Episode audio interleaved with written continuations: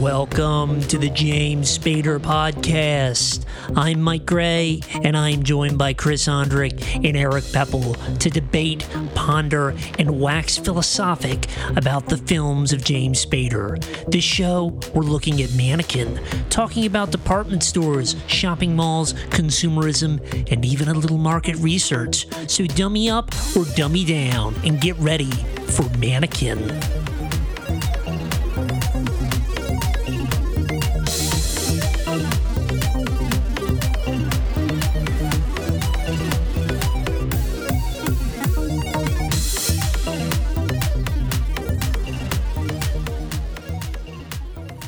Hello and welcome to the James Spader Podcast. I'm Mike Gray.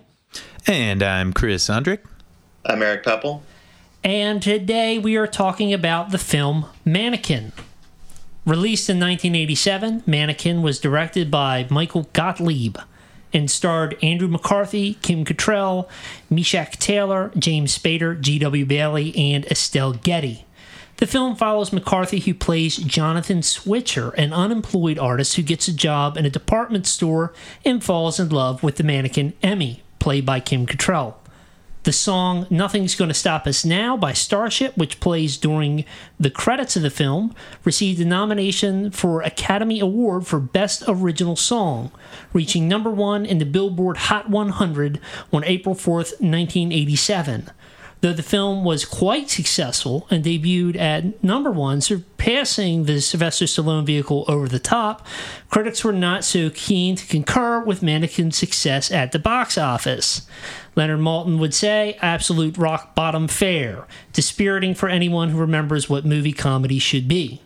Roger Ebert gave it a half star and deemed it dead, while Rita Kempley would say it was a film made by, for, and about dummies. Part of the film's success, however, must be attributed to Joseph Farrell, who served as the executive producer on the film and designed the film specifically to appeal to certain target demographics. McCarthy, though not a star, was cast after tests of his films showed that he appealed strongly to young women, the film's target audience. So, Mannequin is kind of a Pygmalion meets consumerism. Uh, closer to Ovid's narrative in the Metamorphosis than it is that of the play by George Bernard Shaw or the film My Fair Lady. In Ovid's story, Pygmalion, the sculptor, falls in love with his statue, as Switcher, the frustrated artist, does with the mannequin Emmy. Emmy, however, unlike Pygmalion's statue, is emblematic of the nineteen eighties consumerism. The film also takes place in a department store, John Wanamaker's Department Store, now Macy's, located in Philadelphia to be specific. A number of other popular films from the eighties were likewise built around centers of shopping. Horror movies like Dawn of the Dead, which actually came out in nineteen seventy-eight, but I am including it in this list, Night of the Comet, and Chopping Mall. Comedies like Fast Times at Ridgemont High and Bill and Ted's Excellent Adventure. And the Canadian children's T V show, Today's Special. While Today's Special was a T V show, I would, however, point out that all the movies that I have just named take place in a shopping mall and not a department store like that in Mannequin. I think this is an important uh, thing to note because the department store in Mannequin recalls the more high-end Parisian counterpart than it does the everyman, everywoman shopping mall. There aren't, to my knowledge, too many movies uh, that take place in department stores, and none that I can think of, unless you guys can, that take place contemporary with Mannequin, besides the T V show, uh, and that was a T V show, as I said earlier, Today's Special. This aside, Mannequin still takes place in a center of shopping. So, Chris and Erik, how do you think exactly Mannequin deals with and treats the idea of consumerism? That is a good question. I uh, I think your your distinction between the mall and the setting of the department store is is maybe the the more interesting place to begin, um, because obviously the the structure of the film itself and its its you know echoes of Pygmalion and, and this sort of classic um, Western story uh, uh, from which it takes the the bare bones of its plot and its structure. uh, is obviously harkening back to uh, to more screwball uh, kind of comedy, a more screwball kind of era, um, which uh, you know was a very common thing in in the eighties. This sort of nostalgia for the past, this nostalgia for uh, an idealistic past, and and here centering it at this department store. It's not only trying to position the film as a more classic Uh, sort of screwball comedy, but also tapping into this vein of of nostalgia, which the whole film is is sort of predicated on. Um, whether it's the mannequin's nostalgia for her past, or Andrew McCarthy's nostalgia and and drive to to want to be an artist in this sort of old timey sense. He's a sculptor, even, which which as a art form in more mainstream films was was never really acknowledged as such. It was more focusing on painting or performance art was sort of the thing that that circulated around there. So it's immediately grounding the the film itself in a, in a bygone era, which in in some ways I would wonder if the filmmakers would use to argue its enormously retrograde attitudes towards towards gender and sexuality and uh, male-female relationships. So, so I just to kind of repeat what you said, you are suggesting that by choosing in part to be set in a department store, you kind of see that choice as being, um, uh, like you said, a hearkening back to the past, or this nostalgia, or the it references a litany of kind of, well, there at the beginning, like Garbo, he mentions uh, yeah. he mentions Garbo, so it kind of it's constantly doing these head nods to uh, classic Hollywood. Um, yeah, and even in the the big montage sequence, um, which is one of the first or second nights that that he is aware that this mannequin comes to life uh, when he looks upon her, uh, there the costuming and such is even harkening back to um, old style musicals, uh, nineteen thirties, forties, fifties era uh, Hollywood, from the fur coats, the Tommy guns, um, all of these sort of very hackneyed uh, stereotypical images from from the cinema of that era. What is that? There's a uh, Charlie Chaplin film where he's in a department store and he's rollerblading near the edge, and he almost keeps roller... Or not rollerblading. Charlie Chaplin was rollerblading. But uh, do you know what I'm talking about or no? It's like Modern Times or City Lights. One of those. It's the only other thing I can think of in a department store. Oh, well, there are, uh, to back it's up there... It's a scene. Yeah, there are other movies set right. in department stores. I was just trying to think of in the eighties uh, or the late seventies. Most of the films that I could think of, like a, I know there are, there's a Jimmy Stewart film that's set in the department store. Yeah, the Shop Around the Corner. Shop Around the Corner and Miracle on thirty-fourth street. Yes, so uh, those films are the ones that those are set in more like a department store. Um, but I was thinking of this kind of like, I mean, this is a.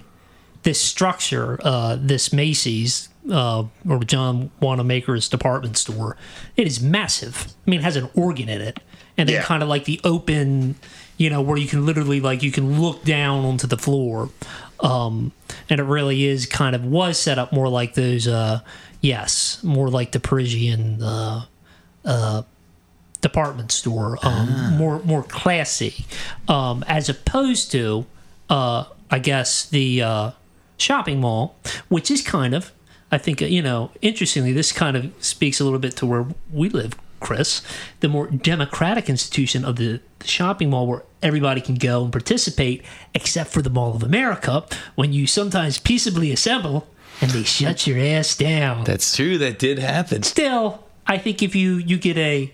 You're supposed to. Everybody can go and participate in the Mall of America. That's kind of the idea, where it has all these stores or something for everybody, children alike, with its right. Like the early idea of a mall was it could be a place where people could go and gather, and then they could also shop. But you know, a meeting place, because those don't exist in America anymore. But some no. someday they'll exist outside of commerce again. Maybe we got parks. Well, I but. think you know. I mean, this is.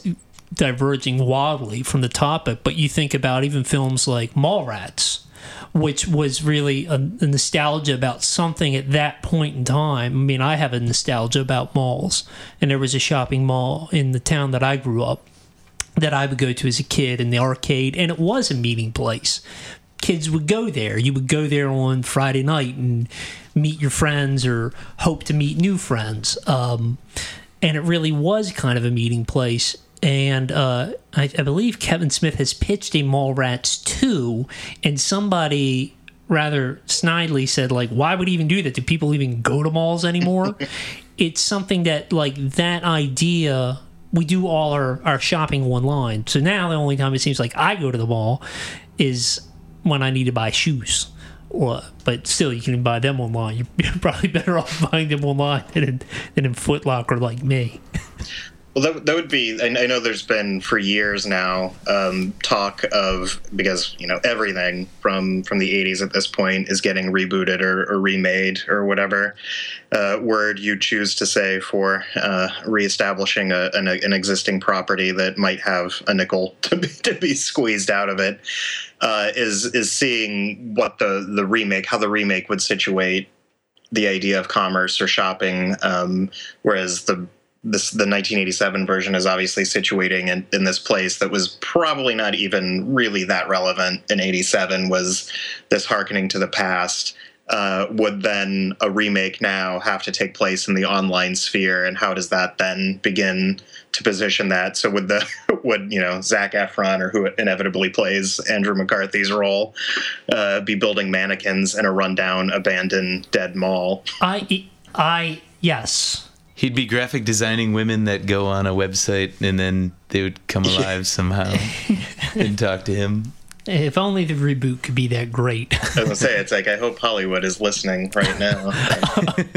We're giving you ideas. For free. That'll be one million dollars. No, no, you can talk uh, to our agents. But it, yes, it did, like, as a choice for a setting, it felt dated then. Um, yeah. And then I... Uh, You just in my kind of research of the film, and I mean, all the stuff is readily available on Wikipedia. It's not really research. Um, but I was surprised to find, I mean, that's in Philadelphia. I was thinking it was New York um, or a different city at first. Uh, it didn't it immediately kind of register that I was, well, I mean, it says Philly at the beginning. I know it kind of says it there in the credits. But that, that location of the department store, I didn't realize that that was in Philly. Um, and a Macy's now. Uh, and the other store, the other store, Boscov's, the rival store, there was a, I don't think they have Boscov's out here. Have either of you ever heard of Boscov's? Never.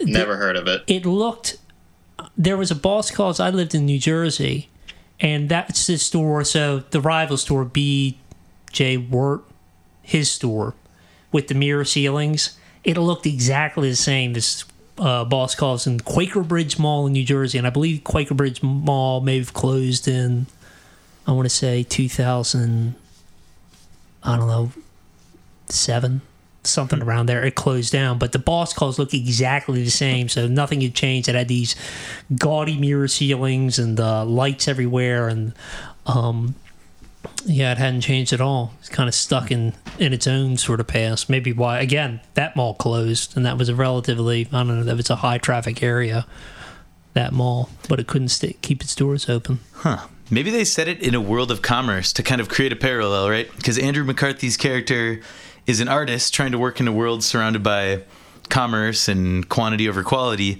so maybe they're setting it up kind of like... when artists back in Florence had to work within the confines of the Medici family and religion, and they're drawing the same parallel, like you have to work to your surroundings if you want to function at all creatively. I would love that they were actually investigating that as an idea, Chris. Okay, that's a stretch. I, no, no, it's not. Yeah. a, it's a good point. It's a good point because one of the one of my questions was: Is McCart- Is he? Is Jonathan Switzer an artist? Is he an artist? Or is he just crazy? Is he an artist? And you just gave a very plausible explanation for how he could be an awesome artist, yet the movie does nothing to tease that idea out. That would have been an awesome idea yeah. to just... It's a thread. It's like... It's the eighties. It's all there. They could have... I don't know. And they, they didn't. So I think it's a good point, but I don't think it's there in the movie. Yeah, I have an alternate theory as to what the movie's about as well, because I watched this movie, I watched like half of it a good while back because we considered doing this podcast earlier, but then we waited. And uh, so I have old notes from the first time I watched the first half, and I apparently I wrote down, I theorized, could this movie be about jacking off in a department store to a mannequin? Quote, you're the only one who can see me. You've, you've hit both my points. Is Jonathan Switzer an artist? Yeah, or, or is a he pervert. Just, a, right, a perv and crazy. Well, right. um, and, well, and then kind of, I guess, bringing that to, to Eric's point. Or, or you mentioned, tracing a new impulse of performance art. But, uh, yeah. uh, but you had kind of mentioned, and I do think that there is a, there are some very specific gender roles that the that the film subscribes to, and then within that um, gender, well, I guess sexual interest, possibly that wouldn't be considered normal um, within the film's world. Uh, one of those being uh, the obviously homosexual character played by Tyler Meshach, who doesn't quite fit it. He's the one person who kind of gets Um, Uh, McCarthy's character and gets Switzer uh, in this alternate form of possibly sexuality. You know, is he interested in this um, in this mannequin? But then, of course, you know, it does, I don't know, it does nothing with that idea, because then it just, at the end, she becomes a real woman and everything's cool and heteronormative activities are kind of, you know, firmly reestablished and they're married in the shop window. So, again, I kind of feel like any of these points that the film could have possibly explored in some sort of more interesting or richer way, it it just fails to do so. It doesn't really follow those out. And and and, and the film also uh, actually very verbally, uh, up front, not even subtextually, links uh, the Hollywood character's homosexuality with um, with Andrew McCarthy's character's uh, sexual attraction to the mannequin, and in a way linking it as some sort of aberrant, both of them yeah. as behaving aberrantly and outside of the norm, um, mm-hmm. which is in, you know, in, in an intensely problematic thing, and, and speaks to sort of the inherent unconscious, unconscious, in this case, I think very conscious homophobia that, that tended to exist in, in eighties films, that very casual, Uh, sort of, oh, they're the garish sort of freaks who got a one-liner for any scene. And right. Yeah. Yeah. You could argue, though, that uh, the main character defends uh, that character quite a bit, and the bad guy actually hates him. Who's the bad guy? It's that uh, security guard who's in G- Police Academy? G W. Bailey. Yeah. Because he is obviously a bigot, and I forgot exactly what he says about the the Hollywood character, but it's something derogatory against gays. And then uh, Switzer stands up for him. Yeah, and, and I you know I wouldn't necessarily disagree that I don't think that the character itself, the, the McCarthy character himself, is, right, is more inherently homophobic, but I do think the film's the, structuring and positioning yeah. of, of the Hollywood character does speak to as, as though um, being gay sort is, of panic is deviant or, as... or or a a very cheap shorthand about yeah. the stereotype. Um, but then again, the entire film is a lot of cheap shorthand about stereotypes. Yes, you, so you're just saying that the the the overall structure, the the the dominant ideology in the film disapproves of these types of behaviors, and I think that's evident just by them reestablishing the ideology at the end that is approved. Yeah. Um, that, you know, well, and, and, straight people can get married. Yeah, and, and the mere fact that the only major female character in it who isn't the Estelle Getty character, who is, is nominal, to, who is barely relevant to any of the proceedings, is a woman who can quite literally only come to life when a man looks at her. Like, that is, uh, that in and of itself sort of reinforces hmm. um, this idea that the film is rooted in a in an antiquated uh, ideology, and, and that it's quite literally the male gaze that um, she can only perform or have agency for. There's that, and then there's uh, his girlfriend from the beginning who only cares about him when he has a good job. Yeah. And then tries to use weird tricks to get him back. Once yeah, he does. The only female characters are uh, monsters who are plotting against yeah. you. Um, women who only come to life though. When you look at them, and yeah. an older lady who owns a failing business. I considered that as a theme when I was look, watching this too, because he's like a creative guy, and the only way like he can have a relationship is if he's with this mannequin that just does whatever he wants and is one hundred percent perfect, and he can be creative that way without like a terrible real life girlfriend pulling him down, I guess, seems to be a theme. I don't know.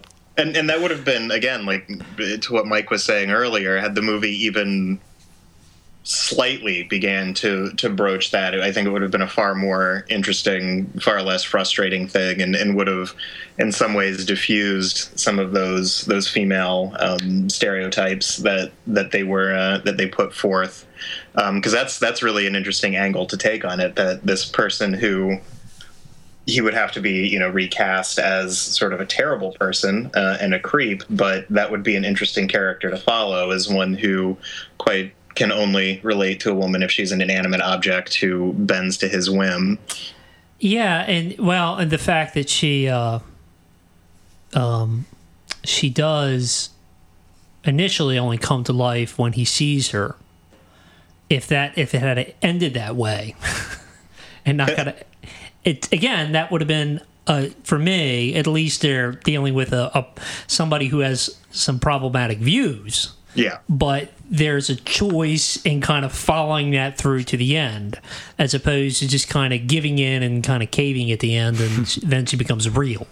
Uh, finally, when maybe, like you were saying, Erik, uh, he actually finally has a good job. Um, you know that that he is he has moved up the ranks in the department store, and now he can actually become a contributing member of uh, society as society sees fit or deems fit.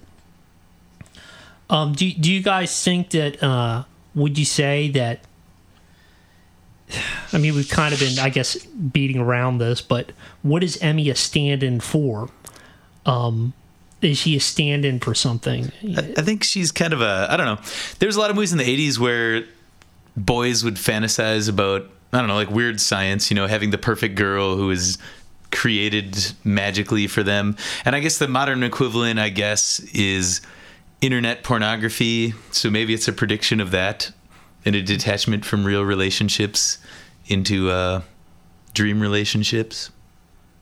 Yeah, that that Weird Science, and I'll say this as a fan of the movie Weird Weird Science, but that, that is that is a connection I didn't quite make as explicitly, but that is an interesting theme. And granted, these these themes of um, you know, men or boys attempting to create their perfect woman in, in some manner, uh, whether through the, the technology they're given at the time, is is an interesting thread and an interesting anticipation of, of like you say, Chris, the the the pick the, the fetish or the, the, the sexual pleasure of your choosing with your online avatar. That's there there might be some anticipatory impulses there to that sort of shift in the culture.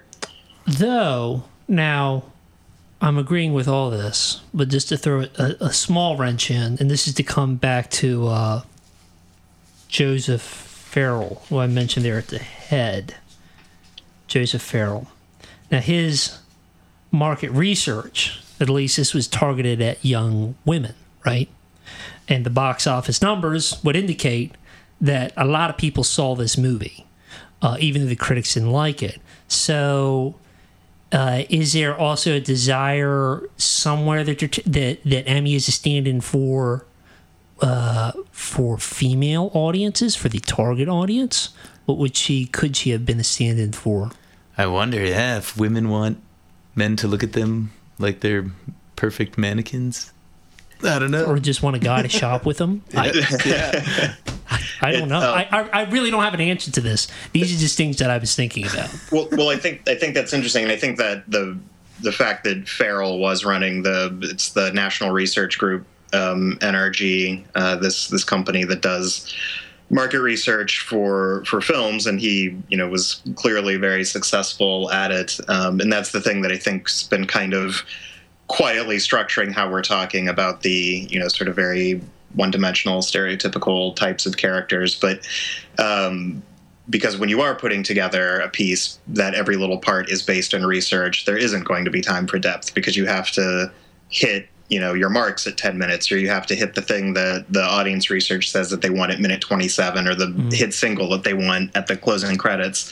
But as as far as a stand-in for the female audience, I think Um, and obviously, I don't have access to, to Farrell's research materials or to him um, to ask him this, but it seems like what he's he's creating is a very uh, obvious sort of cliched princess fantasy. And I would assume or presume that he has the research there that would show sort of the, the, the very retrograde princess fantasy of the, and she is literally a princess who is transported to, to current, to the current time. Um, Mannequin two within the film. Actually, I think Mannequin two set in, it, uh, it begins with a whole medieval princess. I didn't watch it. I had to turn it off. It it, it is. It's uh, that's man. Uh, the the, the original Mannequin is not a particularly strong film, but that second one is really not particularly a strong film. Yeah, where does this one start out? It's like they're in like Egypt or something. Ancient Egypt. It does. Yeah. It starts out in ancient Egypt, and I looked this up because I kept on thinking like, why does it sound like the Bangles did "Walk Like an Egyptian," right? And I'm thinking, is this a Bangles B-side or like some band aping the Bangles? But then I realized, I believe, I wrote this, I had this in my notes, they're very disorganized. Uh, but I think it's Belinda Carlisle who sang for the Go-Go's. Yeah. And I don't think the song has anything to do with like walking like an Egyptian. It's just like there's some executive somewhere that's like, oh, well, you know, Belinda Carlisle, she's kind of like the Bangles, right? yeah, no, I think I think you're exactly right. Put some Egyptian animation in there, and you know the, the kids will love that. Yeah, no, I, th- I think that's exactly right that's now. A great impression too. We need to bring that character back uh, more often. But no, I, I think the the whole watching that whole movie with with the knowledge of Farrell and and what his his position was in terms of market research, the entire film does become, like you were just, just demonstrating, Mike, the the idea of some, some dude in a smoke-filled room with a cigar, like, ah, Walk Like an Egyptian, number one single, uh, put it in Egypt. Uh, get someone who kind of sounds like Belinda Carlisle. Get that cute guy who we can, uh, the cute guy from Pretty in Pink, who everyone seemed to like, who is probably doesn't have a huge quote right now, and we'll put him in the lead. Uh, and get the get the naked lady from Porky's, and it's like that. That is, it's like you're watching, you're, you know, get the get the cantankerous guy from Police Academy, and uh, then we'll name his dog Rambo because the kids like Rambo. Um, so yeah, it is very much like you you can almost watch another movie as you're watching it, uh, which is probably far more entertaining. Mm. It is just a bunch of producers sitting around thinking what is going to be the cheapest, most effective thing we can get to canon that somehow, because as a time capsule, I think this film is great. But yeah. uh, it, it but, would... but yes, your your insight into just a bunch of old guys sitting around smoking cigars. And keep in mind, somehow she goes from an Egyptian princess, she yeah. like goes through time, and then when she gets to the eighties, she becomes a mannequin. Exactly, like and, can, and somehow is familiar like, with the cultural right. references of the time. Somehow speaks in, you know, in the in the contemporary patois. Yeah. Like there is no like sort of moment where she's. You would assume, I'm no time traveling Egyptian princess expert, but you would assume if you wake up in a department store, you would be shocked and stunned and freaking out and need some sort of input as to whoa, what happened to the mummies? Like where's the there's a Sphinx outside and now there's a there's a pyramid and now there's a, there's a food court. Like what is this? uh yeah, to to have sat in on those board meetings. Yeah, uh, if that could have just been the commentary. That should be the commentary if that recording exists. Yeah. That could just be the commentary. This is what we're going to do here. Like the whole thing, I don't know, the intro is a cartoon, and I feel like the rest of the film in a lot of ways plays out like a cartoon. Yeah. Like there's some oh, r- ridiculous moments in there. I have a note from the first time I watched the first half, and it says, Mc- McCarthy rides giant swinging sign, gets electrocuted in the ass, all while negotiating get- to get a job from an old woman. Like that, it's not so. That's a crucial scene is, in the movie. It is like Three Stooges in your yeah, face. Yeah, and like the weird awesome. sped up film too. When he's all on, the yeah, time. It's, I mean everything. Yeah, like it dubbed it is, over dialogue. A, a, as an example of, you know, obviously all studio productions to some degree are mapped out and and rooted in research, but it seems like this one particularly so. Is very focused on on sort of piecing it apart and chunking it apart, and proof to some extent that the, the math does work, because this mm. made something like ninety-five million dollars in, in twenty fifteen dollars, which is, that's a hit. I mean, that's a huge hit for, for such a low budget film, and proof that uh, market research works to some degree. Yeah, obviously, unfortunately. Obviously. um, I'm going to play a clip. This kind of goes back to a point that you raised earlier, Erik, um, but now feels like an okay time to play it. Uh, this is the lead-in to this montage you were talking about where they're trying on all these different costumes. Um, and it is the, the montage occurs to, I'll say after the various things that happen in the montage, but it plays out to Alicia's Do You Dream About Me? Missus Timken loved what you did last night, but they think I did it. And they want me to keep coming up with brilliant windows. You gotta help me. Of course.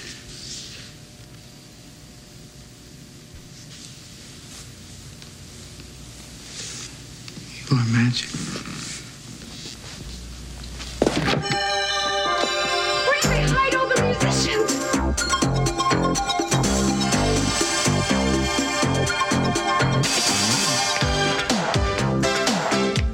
So during that little montage that we get, and it's it's pretty long. I timed it out somewhere, but it's relatively lengthy part of the film. It's almost the entire song, if not the entire song.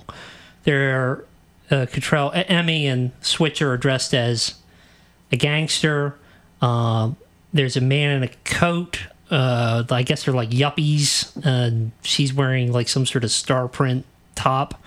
A uh, man playing an organ. Uh, while Emmy Cattrall dances, some punk rocker, new waver types, dressed like they're at the beach, kind of like Miami Vice, uh, a scumbag, and a lady in fur who shows her lingerie.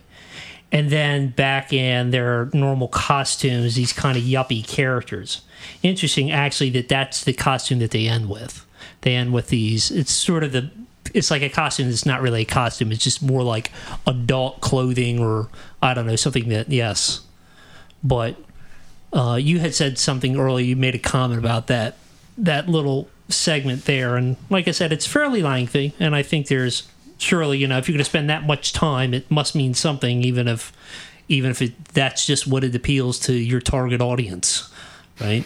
Yeah, I think it's probably a combination of that, and I think by lengthy, um, endless is also another hmm. another word. Um, I mean, I think there's maybe a structural thing going on too, which is to pad out the runtime to, to feature length, to get all the bang for your your uh, music rights buck for the song.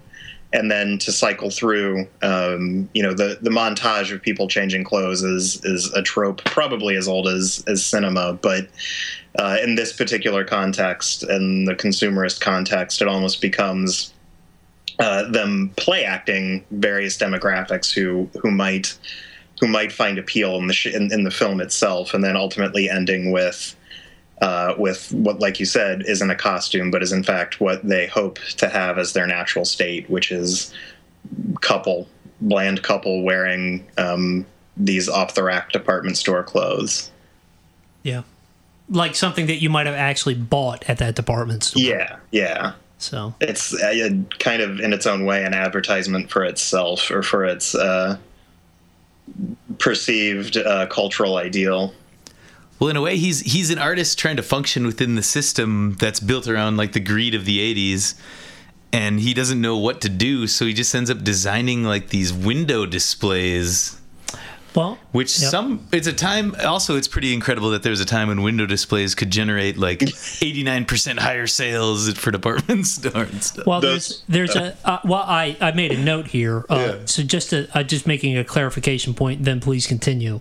But I wrote down that there, in addition to these kind of different costumes in the music sequence, as a follow-up point, I wondered if that could be compared to the various window displays at all, because we do get these various w- window displays. They play tennis in one, they're bicycling in another. One of them is mannequins undressing, and Emmy in some sort of weird military costume directing traffic, which, like, I, I don't know. Uh, Then finally, the switched display, uh, where Hollywood and Switcher switch the mannequins of Emmy out. And then the final display of Emmy and Jonathan getting married. So, again, can those, is there anything like, is there any sort of comparison between that, these kind of little window displays and and the, the montage, or no? Am I just grabbing at straws? The, on, the only way to be an artist in eighties America is to use that art to sell stuff to people? Maybe. I don't know. Yeah. Maybe. It just uh, kind of blew my mind that there was a time when window displays could affect sales so much. Well, and those those sequences too of of these this the crowds just in complete fucking awe yes. of a bicycling mannequin. Like it, like it's it's. Uh, it was a simpler time. It's well, and I think there is actually like there is a line in the film where it's like, we got to get down downtown to see those window displays. There's something else, boss. Like it's. So so clearly the movie is, is reaching for this uh, sort of old style screwball thing, yeah. but but isn't obvi- is quite obviously not pulling it off, and and almost in a way that had the construction of it not be so had not been so cynical, it could have possibly pulled it off in sort of this naive, uh, naive, enjoyable, um, you know, old timey uh, style kind of thing, more as a, a fairy tale kind of piece, but. But everything surrounding it and everything coursing through the movie is so cynically calibrated and, and slapped together. Um, it's weird to think that something could be calibrated and yet also slapped together, but there you have Mannequin. Well, I'm going to actually play another clip because I think this goes to Chris's point, you know, is, is something I asked earlier, is Jonathan Switcher, is he crazy or is he an artist? Um, and this is a scene, this scene actually has Spader in it, uh, and we hear Estelle Getty and G W. Bailey, too. So let's just play that clip. It's that Switcher. I caught him doing awful things to a half-naked dummy. Richards, is this your idea of a security guard? I, Claire, I assure you I had you nothing to do... You hired him. You fire him. Well, what if he's telling the truth? How can you think that? The man is a lunatic, but I've never known him to lie. I mean... He's absolutely right. Mister Richards, this store has never been more successful, and it's all due to Jonathan Switcher. I don't care if he puts a rubber glove on his head and runs naked through the store yelling, "Hi, I'm a squid!" Hi. Morning, Missus T. So is he crazy? Or does it matter? Or is that, or is that again, what it is to be an artist in the eighties? I think uh, you're clearly crazy. Dealing with uh, a man with some deep-seated uh, sexual issues.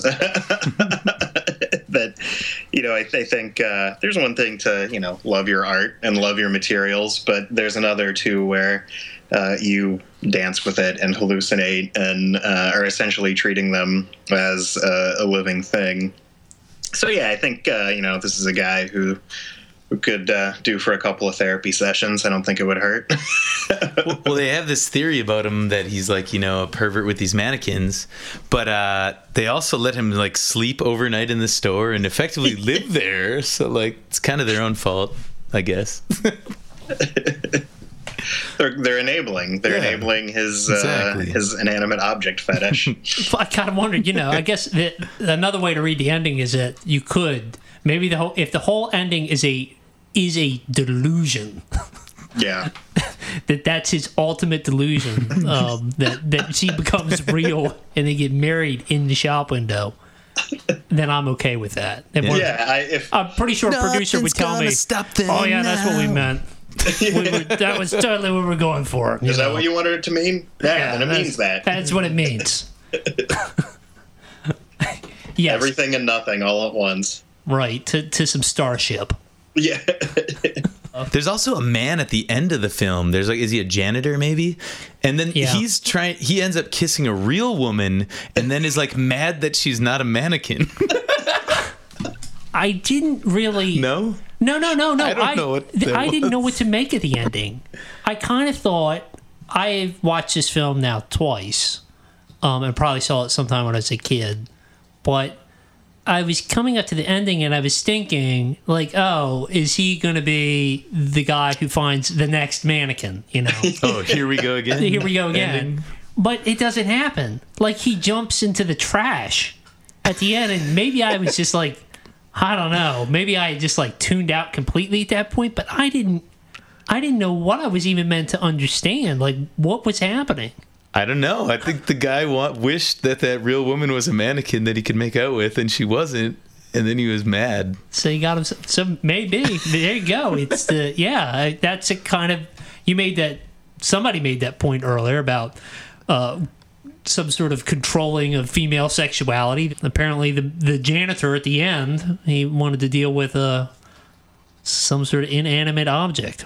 I asked myself that a lot during the film of what, huh? What's going on now? What, what is the point here? What there's is there's the deal a mannequin, with the thing? Sky gliding, hang gliding in a department store. Hang gliding Why? mannequin. Uh, yeah, James Spader uh, per- playing a character who looks like he marched out of the Gestapo. Uh, it's, there's a lot going on.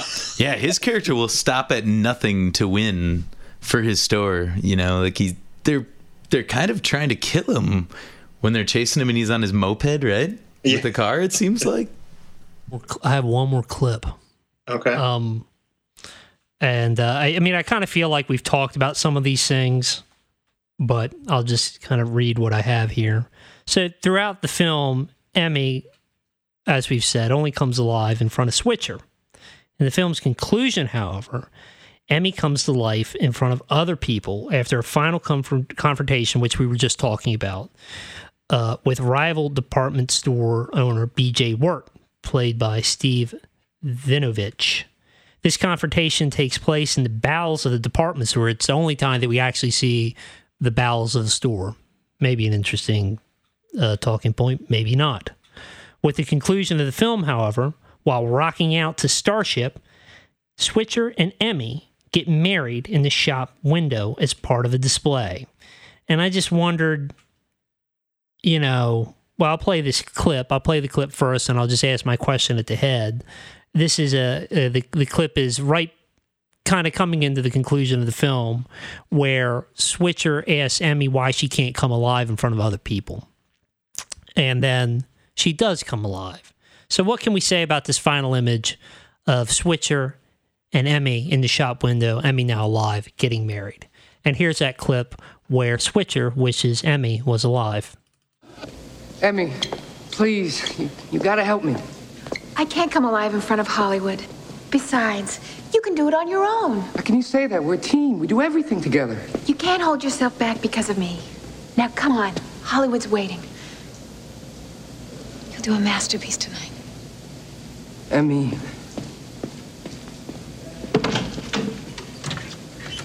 I'll be waiting in the window. Any thoughts on that final image when she does come alive? I mean, it's I guess it's the perfect happy ending. She comes alive. Maybe he becomes a mannequin. I don't know. Well, they do. They they are, it's like a display. They are posed like mannequins. So is she a real person in a mannequin display in the real world? Right. Or is he a mannequin? I don't know. Does it matter? That's a good question. Just letting that hang. I think I think they probably made the right choice playing I some feel like, yeah, playing some Starship. I was gonna say, as soon as I started, like the moment it like kind of was like, oh, okay, what? And then it played the song and I was super happy. How so are those like, lyrics? Yes. What are those lyrics? Nothing's gonna stop us now. Wow. Something forever. Capital just bowling over everything. Yeah. It just erased all my questions. Target research. Just. This will wrap up all the loose ends. You got something smart to say? Forget about it. Uh, do they kiss? Get to the song. Get them out. Get them out. Get to the song. That's uh... Carmen. Yeah, yeah, very, very. Do you kill the monster? Yeah. Get the hell out. So, yeah, I, I don't really have anything else to say unless either you two guys do. I was just going to move into my final review or our final review of the film. Yeah, I'm I'm, I'm curious to, to what you have to say. I mean, I can probably figure out what you're going to say here, Mike, but I do know that when we were talking about this, uh, this particular film, you... You, uh, correct me if I'm wrong, uh, said that this had almost driven you to some form of therapy. Yes. It, He did. Could, could you elaborate on that, or is it still too fresh I, to... Uh... I'm pretty sure part of it, before I give my review, is I had some sort of nostalgia myself about this film, and then rewatching it, just it has nothing, has nothing in it to recommend it. My review of the film, I give this film a two, that being our lowest possible score on the James Spader podcast. I feel that this film uh, missed multiple opportunities. That's why I'm giving it a two. It has a, I think, an interesting concept. Uh, which I was kind of alluding to earlier. I think it actually has a really neat idea here somewhere that is waiting for an intelligent reboot, somebody to do something with it. And so many things could have been done with it, but nothing was. Its humor is flat and uninspired, and the plot is dull. My recommendation that is that if you want to watch something with mannequins in it, watch Today's Special. It's more fun and has puppets. Or uh, the rather excellent episode of The Twilight Zone, which I watched uh, prior to the, this show, recording of this cast, After Hours. Finally, my most grievous complaint about this film is all the great talent that I just feel is wasted. It really has a pretty good cast.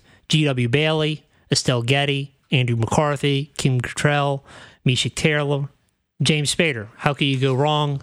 Mannequin does.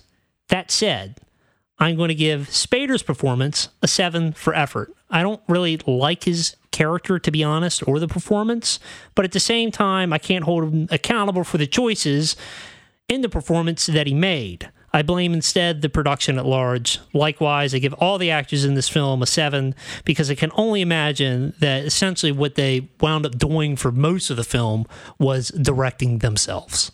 Um, is what it felt like to me. Just like people saying, like, okay, I guess this is what somebody wants. I'll I'll slick my hair down and act like a Nazi. So actors get a seven, film gets a two. All right, let's see. Well, it totally depends how you're watching this film, I would say, because I'm kind of inclined to agree with Mike where it's not really a good movie. But like Erik mentioned before, as a time capsule, and if you want to watch something where you are just kind of perplexed throughout or trying to figure out what the hell was going on, and I didn't know about the producer, like who did the market research, it actually makes a lot more sense now. Mm. But when I was watching it, I had no idea why so many of the choices were made, which made it very entertaining to watch, not because it was good necessarily, but because of how weird it was and just trying to piece it all together. So mm. there's an entertainment value there in that. But that's doesn't mean it's good. So I'm gonna give the film a five, just because there is there's some good fun to be had there.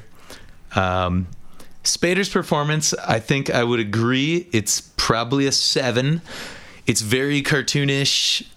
There was a moment that I kind of I did laugh out loud when he, uh, him and the guy from Police Academy were driving the car, chasing after uh, Andrew McCarthy, and they somehow launched up in an alleyway and got wedged between a few buildings. and yes. Then the car's just stuck there.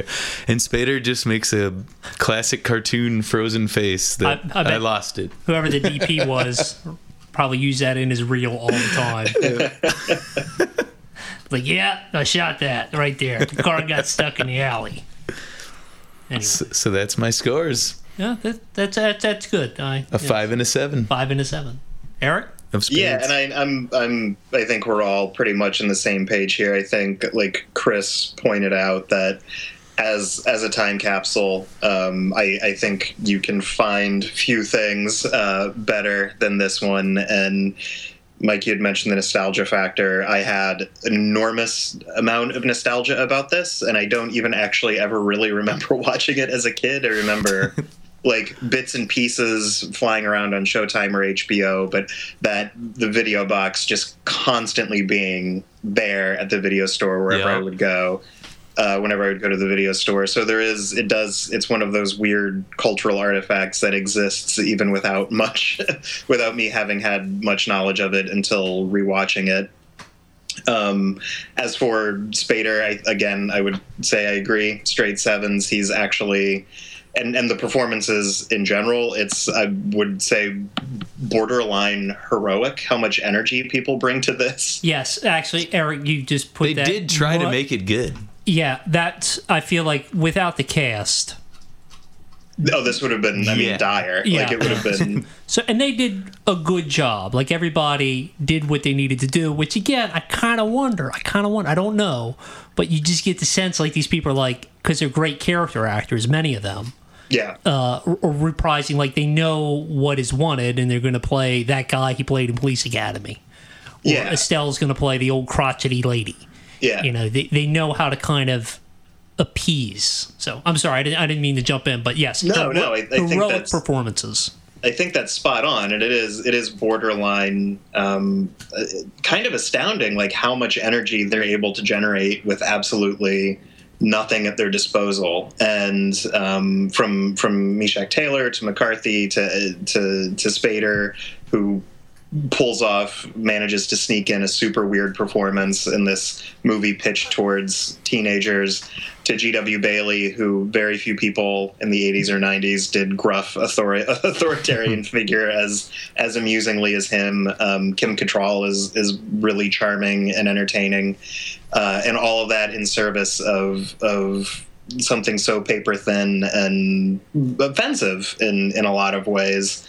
Um, it's kind of impressive. Um, but yeah, I would Spader and performances across the board a seven. The film itself probably a three or a four, just because I do think there's some merit there in the, the time capsule or camp value, um, or the watching it as and pretending that Joseph Farrell and company are constantly commenting and, and, and you're watching that movie rather than what you're actually presented with. Uh, he was the artist. yeah. He was he was something. I, working in the department store of Hollywood. Yeah, working working at a different type of shop window. And that yeah, that screen is his window. Yes. I believe next we will be taking a look at Pretty in Pink, which we actually skipped over to do Mannequin for. Um, they were done around the same year. So next cast, Pretty in Pink. See you then. We'll see you there. See you then. I'm going to go try to sleep in a department store. I'm coming for you, Macy's.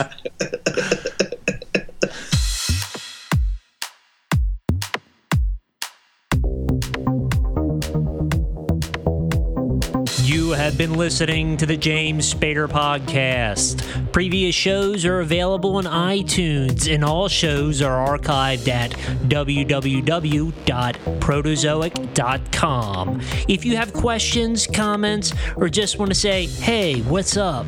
Write us at j s p at protozoic dot com. That's j s p at p r o t o z o i c dot com. And be sure to follow us on Twitter at James Spadercast. Till next month, Spaderites.